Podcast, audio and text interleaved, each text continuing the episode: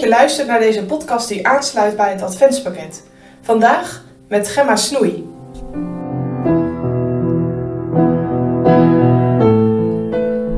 Er is een kerstlied dat heet Hoe zal ik u ontvangen? Hoe wilt gij zijn ontmoet? Als ik mij in de wijze uit het oosten probeer te verplaatsen, dan denk ik dat dit kerstlied de taal van hun hart is geweest. Honderden kilometers hebben zij gereisd op weg naar de geboren koning van de Joden. En dan staat de ster stil boven een huis. Hoe zal ik u ontvangen? Hoe wilt gij zijn ontmoet? We lezen vandaag Matthäus 2, vers 11 en 12. En in het huis gekomen zijnde, vonden zij het kinderken met Maria, zijn moeder. En nedervallende hebben zij hetzelfde aangebeden. En hun schatten open gedaan hebbende, brachten zij hem geschenken: goud, wierook en mirre. En door goddelijke openbaring vermaand zijnde in de droom dat zij niet zouden wederkeren tot Herodes, vertrokken zij door een andere weg, weder naar hun land.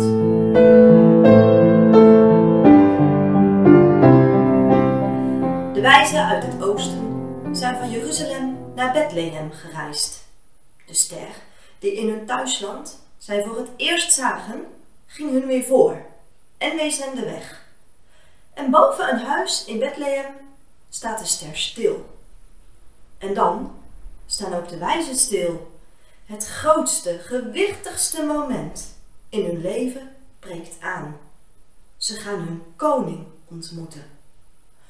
Als ze het huis binnenkomen, vinden ze daar Jezus en Maria. Wie zal kunnen beschrijven wat er toen door hen heen ging? Hoe zal ik u ontvangen? Hoe wilt gij zijn ontmoet? De wijzen zijn het huis nog maar net binnen en ze liggen al op de grond, geknield in aanbidding. Dit kind is voor hen alles. Ze kijken hier met geloofsogen. Zij zien niet een armoedig huisje met een jonge moeder en een Joods jongetje dat in eerste opzicht op zoveel andere kinderen lijkt. Zij zien hun hemelse koning die hen verlossen zal.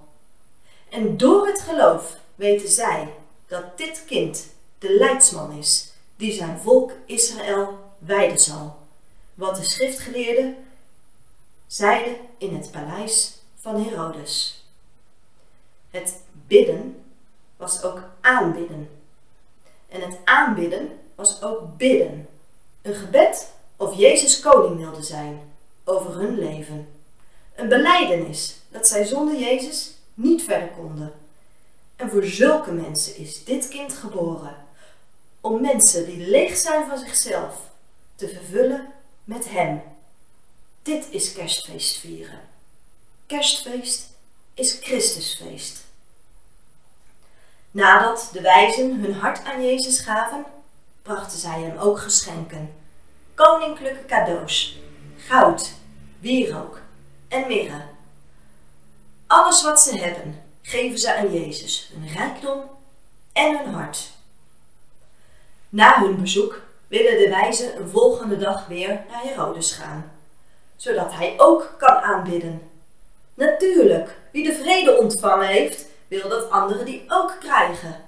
De vrede van Jezus maakt dat je de blijde boodschap wilt doorvertellen. Dan gun je iedereen dat geluk. Maar die nacht maakt God de wijze bekend dat ze niet naar Jeruzalem moeten. Door goddelijke openbaring vermaand zijnde in de droom dat zij niet zouden wederkeren tot Herodes, vertrokken zij door een andere weg weder naar hun land. Herodes wil dit kind al doden en de duivel is al bezig om Jezus' werk te niet te doen, te voorkomen dat hij ooit zal opgroeien. Maar God de Vader zorgt voor zijn zoon. En in een droom maakt God de wijze bekend dat ze langs een andere weg naar hun land terug moeten gaan. En de wijzen gehoorzamen meteen. De wijzen keren terug naar hun land, met lege zadeltassen, maar met een vol hart maken zij de lange reis terug ongeveer duizend kilometers, door woestijnen en moeilijke wegen, en zonder ster die hen de weg wijst. maar met het licht van Jezus, hun zaligmaker, in hun hart. En zo gaan zij van kracht tot kracht steeds voort.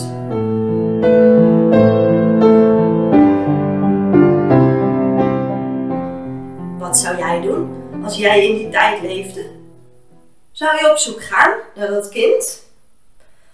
Als Christus vandaag werd geboren, knielde jij dan bij de kribbe voor hem? Zou het lied van de engelenkoren ook jou doen spoeden naar Bethlehem?